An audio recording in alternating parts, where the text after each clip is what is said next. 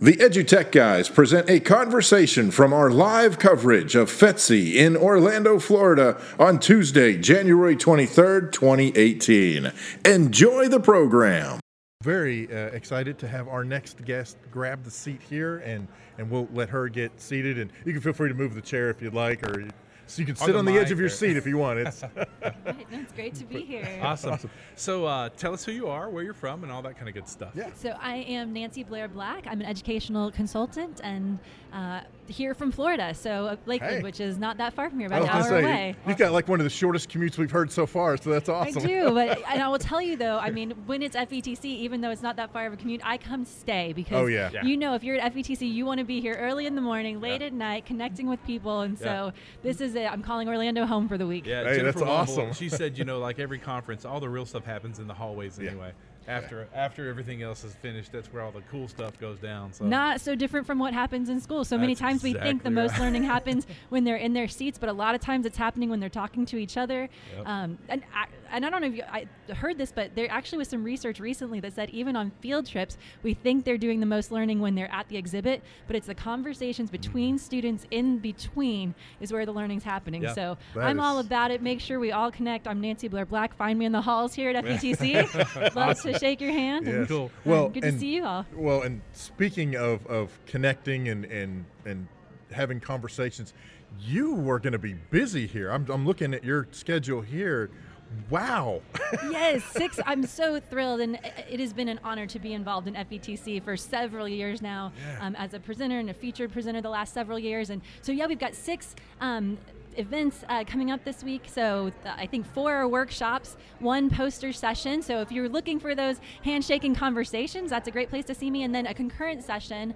And I'm really excited about that one. This is a new piece I'm working on, the how media messages affect girls in computer science and whether they are in their participation. And so this past year I've gotten really involved with computer science and I'm writing actually a middle school computer science curriculum that's in schools across the country right now and some different things. So I'm thrilled to be doing that one because I just think, and if you look at the topics of all of my sessions, it's really about treating students with dignity. It's about empowerment. It's about the message that we're sending kids about what they are capable of doing. And so I'm really excited about that one this week. Yeah, cool. So let's talk more about that specifically. Let's talk about mobile, girls, because that's a big key for a lot of yours is like mobile devices and the mobility of tech and everything. Is that cool?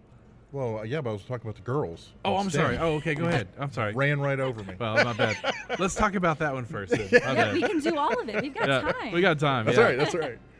But no, I want to hear more about what your research, the research that you've done and some of the things that you've found and some of the things you're going to talk about when it comes to approaching females and getting them interested in predominantly male field of STEM and STEM education. Yes. So one of the things that's really interesting is in the U.S., 49% of students are girls, about half. When you look at high school AP computer science courses, 19% are girls. Yeah. It's not because they're not capable. And in fact, all the research, when you start looking at it, it's not lack of access. In the schools where they are offering it, students have access, and it's not ability. These are students who are actually, in a lot of cases, the girls are out excelling the boys in those same schools in math and science. So it's something else that's happening that's telling these girls that computer science isn't for them. And when you start digging into the research, there's 2 types of stereotype threats that are really causing that. One of them is the stereotypes around computer science itself, right? And so when we look out in the world, and part of what we're going to really dig into is media, right? Sure. So movies, TV, books, articles, how are they portraying that computer science role? And so, I mean, I think kind of like the quintessential one right now, there's a TV show, it's a sitcom. Are y'all going to come up with it and just say it because we know? Big Bang Theory. Well, so there's Big Bang Theory, and that's actually, that one's even better. Scorpions? I don't know. I'm going to have to look into that one. But I was thinking like Silicon Valley, right? Okay. Like you're like all male, right? All like male. White or Asian. Everyone's wearing glasses. Like this is your like the quintessential like right now when it comes to computer science, not just science or engineering in general, but computer science. And they actually made the female one female character, but the bad guy. Right. So she's sort of a joke in the show. Exactly. Right? And so it's just very interesting the way that works out. And then Big Bang Theory is actually a great example of a time where they've actually taken a smart girl, talented girl, and Bialik's character, it's like There's something really special about that character, but at the same time, she's a nerd. Now, I will go ahead and tell you all, I am a nerd. I think nerd is awesome. Yes. I don't look like your typical nerd. Like, I also play in a band. Like, you know, you can have multiple parts of yourself, but there is that like nerdiness aspect. And so somehow we have to bridge that, right? So that's the second part, is there's computer science, but it's also these things about girls, like what is supposed to be valued in a girl, right? Yeah. And so this idea of intellectualism as a valued characteristic of women is really a battle still being fought. I mean, This week with the Women's March, people are still fighting for women to be heard. So girls need to hear that it is okay to be smart and it is okay to be successful. And we as a culture have to really surround our girls in schools and support them in doing that. Yeah. So we're fortunate there's some like superhero characters coming up, you know, who are these like smart, powerful women. What is that? Oh my gosh, that show. Her name just escaped me. Goodness. But anyway, the computer science character, like the superhero's backup in the show, we'll talk about it this week, is a girl now. And she's the one doing all the hacking, right? So this is happening more and more, but we have to continue those shifts. And it has to be cool, right? Yes. It can't just be that same old vision of it that's been out there before. Yeah. Yeah, absolutely. That is awesome. I agree. But I have two daughters. One that just graduated college and one's a senior in high school. And they have a real problem with, you know, they're both great at it, but it's like, no, I don't think that's what I want to do, Dad. You know, I think it's you know, it doesn't have that appeal to them that other things do. And it's, so I do see it. I actually see it. It's not glamorous enough for them. Well, and I think and part of it too, and you can say whether this applies to your daughters, is the perception of what computer science is, what they would be doing day to day or what the purpose is, feels really disconnected, right? Yeah.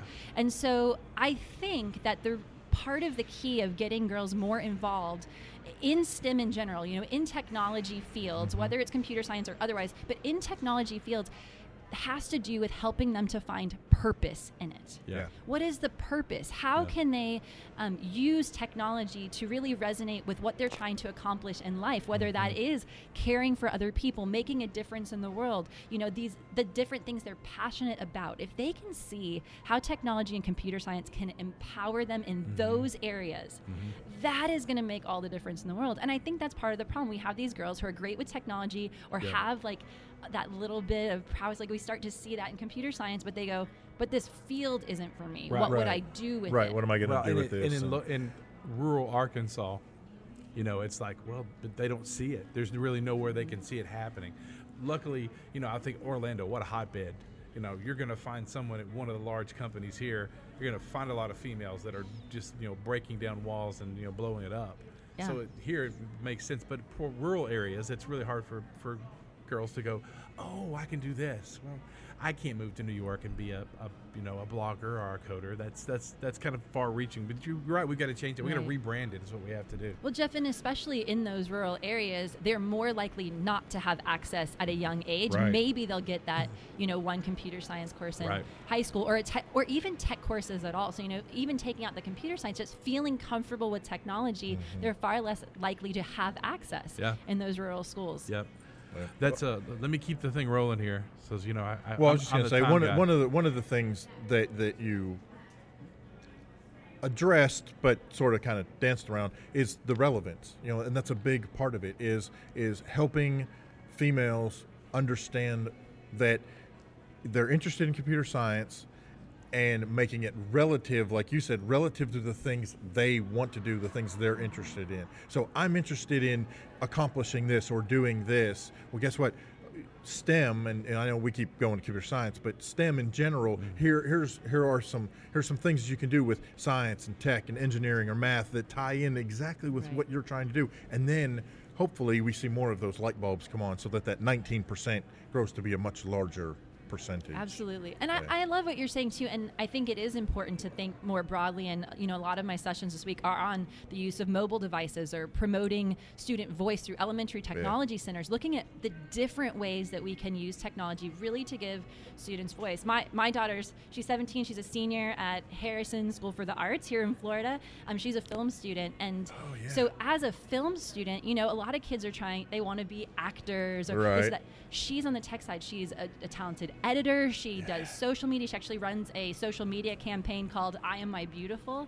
But what she found was how technology could support mm-hmm. the things she was passionate about. So she's making films about things that she's interested in. That's she runs cool. a social media campaign about positive body image. And to me, you know, as a parent, it was that was helping her see early on what those purposes were yes. that she could use technology for to make a difference. That's and awesome. That's what I'm here all about this week is yeah. sharing about how do we really tap into that with students. That's cool. That is awesome. That's cool. That's very cool. So I don't want to take away from your other workshops because you've got so many other sessions going on. So let me get back to my list. I'm typing. I'm trying to keep up with everything. This is a fast-moving interview. yeah, yeah. So what's your first one coming up? Have you already done a session? So I had a session this morning, mm-hmm. and it was on classroom management with mobile devices. Okay. Great packed house, which always is wonderful. You know, people are excited to be at this conference when at 8 a.m. Yeah, they're all there. They're That's all right. there in That's those awesome. Workshops. And talking about a topic like classroom management, which might not be the flashiest thing on the schedule for the week, but honestly is so critically important sure. to the success of using technology in the yeah. classroom. That's Absolutely. Cool. That's yeah. cool. There was one I had a question about. Let me get it here. Using tablets for deeper understanding. Yes. Tell me about that. So there's some interesting research in this Teaching for Understanding framework that actually came out of Harvard. And what they talk about is that different uses and practices with technology can make a difference in how students are learning. So what we're going to do is actually look at how you can construct a lesson or a unit and do a certain type of series of activities that really take a student and help them to dive deeper. Okay. It really is into this kind of like constructive, it's helping students to construct knowledge in an yeah. intentional way. So we look at things like timelining and concept mapping and some of those things where students are actually visualizing their thinking and a mm-hmm. teacher can see the connections they're making.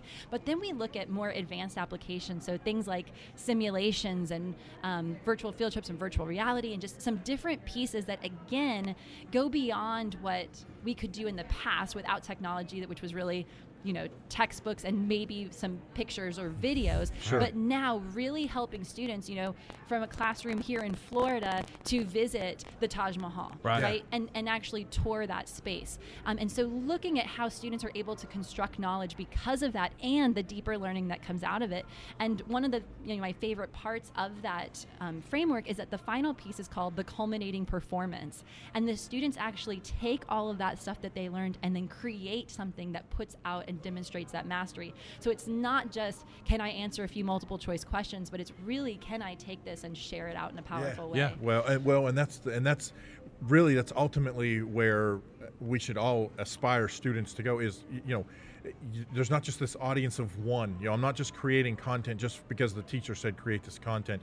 It's creating this content and then sharing that out and hopefully helping other people take that same content and then they get that deeper learning. And then it gets so all of a sudden, instead of just this one-way, one-rail road, it's now, well, frankly, information superhighway. Literally, it's just, you know, here it is. It's going out everywhere literally. And you're putting it out there on display. You know, and I think that helps raise students up to that next level too, because they know I'm putting this out there for the world to see. Yeah. I'll wrap up here in just a minute. Okay. But I've got a colleague of mine who was working with a student, and she writes poetry or did at the time. She wrote poetry, and he helped her self-publish.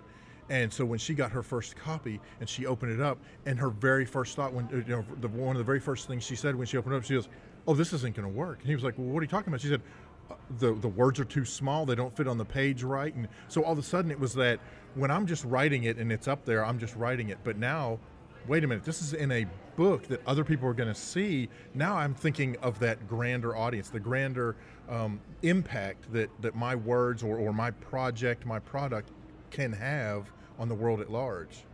It's awesome. That word impact, I think, is really important because it changes a student, right? That's the empowering moment. Yes. That idea that a student can make a difference, and it doesn't matter whether they're 5 years old or 15 years old or 55 years old, right? Exactly. Students of every age, this idea that the work that we're doing, even while learning, it can be impactful and make a difference in the world, I think is incredible. That is awesome. Well, I hate to wrap us up. We're on a tight schedule. But listen, when you're out and about and you see the seat open, come back and see us. Would love to. Because we're here all week. So.